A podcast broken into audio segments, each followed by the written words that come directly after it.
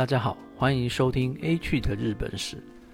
热情如火，干柴烈火，欲火焚身，玩火自焚，这些词常被拿来形容陷入热恋中的男女。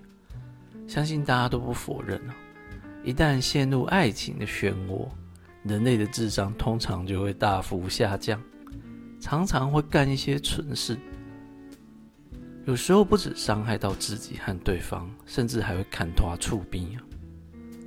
在江户时代就有两位女性，因为爱情的关系，差点把江户给付之一炬了，真的是爱丢个惨戏啊！到底是怎么回事？可以爱到这种程度？让我们听下去吧。日本明历年间，在江户有一位十七岁的美少女，叫做美乃。梅花的梅，有容乃大的乃，不要想歪了哈。她是当时麻布一家远州屋当铺的千金，家中有屋又有田，生活乐无边。嗯，好像到今天住麻布的都还是有钱人哈。有一天，他和他的母亲啊，到本乡的本庙寺扫墓，在那边呢，遇到一位来自上野寺庙的寺童。也就是未成年的男仆吧，以下就叫美少年好，这样比较好理解。美乃竟然就一见钟情，迷恋上对方了。回家之后就得了严重的相思病，茶不思，饭不想，夜不能成眠，就为了那位连名字都不知道的美少年。美乃的父母啊，是心急如焚啊，也不知道怎么办才好。于是就制作了一件当初美少年身上一模一样花色的正袖给美乃，希望这样子能够让美乃振作一些。呃，这边稍微介绍一下正袖，正袖是和服的一种，是给年轻未婚的女性穿着的。最常见的呢，就是在成人式的时候穿的，通常花色和样式都比较华丽。最大的特点就是这个袖子非常的长，这是因为有人认为长袖子啊是可以挥去坏运、招来好运的。其实说到这啊，我就觉得很奇怪了，难道美乃的父母没想过去本庙寺问一下，说不定就可以找到那个美少年啦？搞了一件同样花色的正袖，这个睹物思情，搞不好病情会更严重啊！结果啊，这个美乃啊，只是成天抱着那件正袖，想念那位美少年，直到最后病情加重，撒手人间了。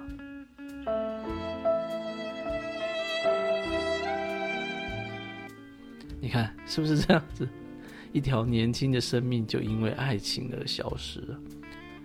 美乃的父母很感叹啊，就把这件正袖啊披在这个美乃的棺木上。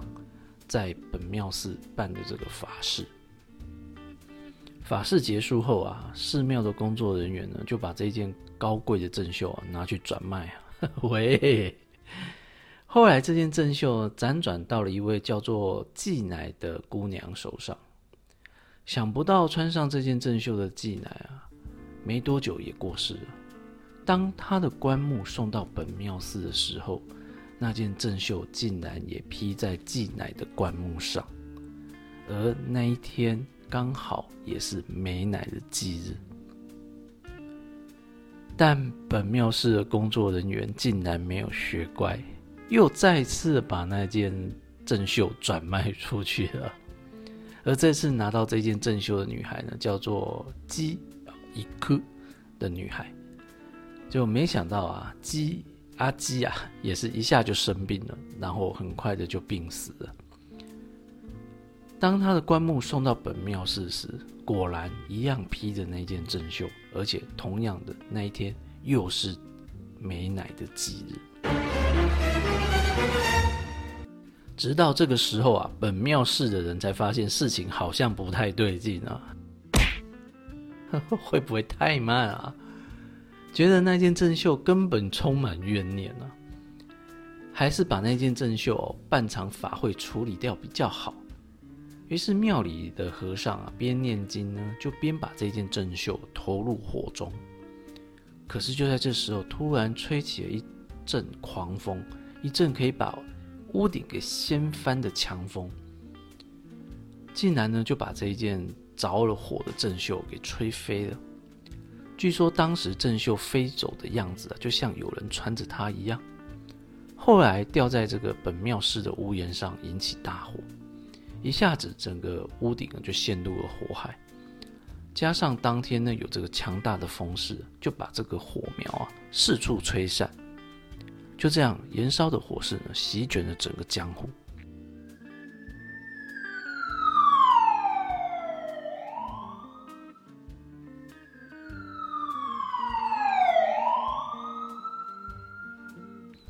这场大火烧毁了三分之二的江户，造成了将近十万人的伤亡。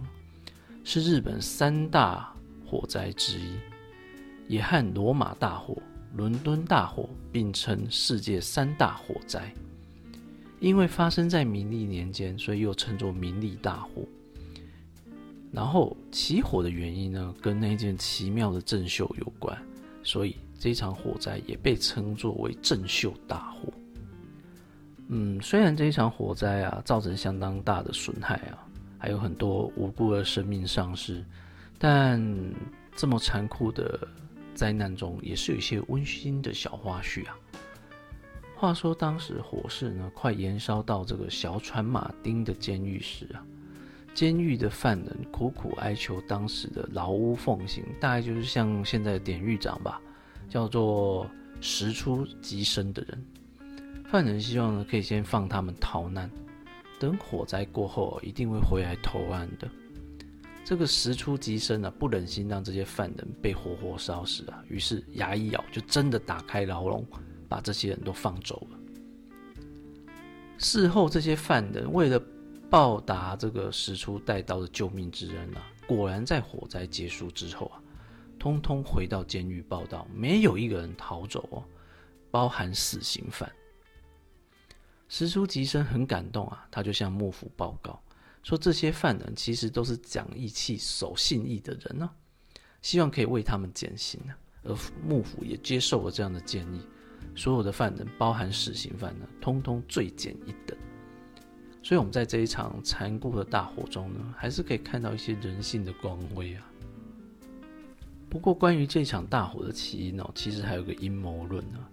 据说幕后的真凶就是江户幕府，因为当时江户的人口过度密集啊，卫生和治安问题日渐严重，幕府想要进行都更啊，又怕这个民众抵抗，那要说服民众还要补偿的话呢，旷日费时，还要花很多的钱，所以干脆就趁着冬天吹西北风的时候，把火烧了。诶，有没有觉得好熟悉啊？但实际上，这把火呢，也烧到了江户城，连天守也被烧毁了。所以说是幕府的计划，好像没有那么有说服力哦。接下来要讲的是另外一位爱你爱到 烧死你的女性啊，人称八百屋于妻。八百屋就是蔬菜店啊，所以你要叫他蔬菜店的阿七也是可以的哦。一六八三年啊，江户发生了天河大火。对，江户就是有那么多火灾，因为都是木造房子，人又多嘛。于七和他的父母跑到了一间叫做正仙院的寺庙避难。在这个时候呢，他遇到一个在寺庙工作的叫做生田庄之介的寺童。哎，对，又是寺童。啊，就这样，于七和这个庄之介就一起坠入爱河了。可是火灾过后，于七的家也重建完成了。于七必须回到自己的家里啊，这样的话呢，就不能和庄之介天天见面了，这实在是太痛苦了。于是这个于七他就异想天开，他想，如果家里发生火灾了，不就又可以去正仙院避难了？那这样是不是又可以跟庄之介见面了吗？然后他就放火烧了自己的家了。还好当时啊火势并不是很大，所以很快就被扑灭了，而余妻很快就被逮捕送审。我们刚刚有提到啊，因为江户大部分都是木造建筑，一旦失火，后果都会非常的严重，所以在江户时代啊，纵火是死罪哦。那当时负责这个案件的法官啊，觉得于妻只是为了见到自己的恋人才这样失心疯，真的是好傻好天真啊，反而心生怜悯啊。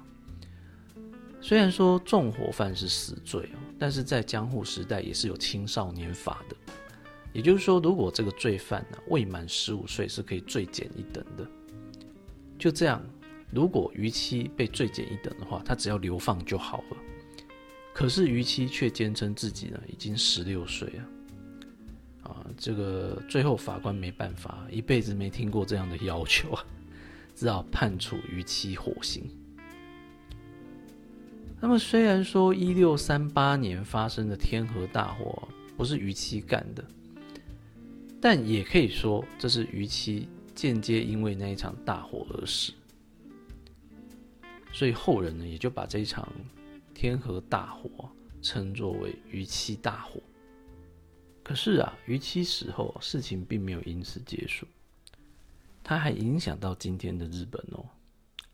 相传于七是一六六六年出生的，那那一年的干支是丙午，嗯，天干地支是丙午，就像今年是庚子年啊，那那一年一六六六年是丙午年。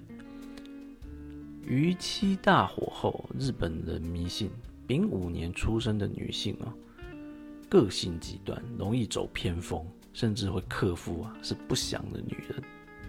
所以有不少女性啊，在丙午年怀孕后，如果确认是女婴啊，就会选择流产。根据统计啊，一九六六年哦，都已经到是到近现代了。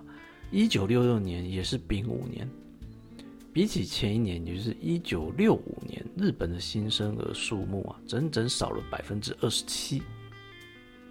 这迷信啊，真的是深植人心，害人不浅啊。不知道下一个丙午年，也就是二零二六年，日本人是否还会受到这个迷信的影响呢？呃，有意思的是，于七出生于一六六六年啊，刚好这年也发生了先前提到的世界三大火灾之一的伦敦大火。这究竟是上帝的安排，还是命运的捉弄呢？实在是令人玩味啊！好的。以上就是女人加爱情等于火灾的故事。如果你喜欢 A 区的日本史，欢迎订阅、分享和评论哦。拜拜。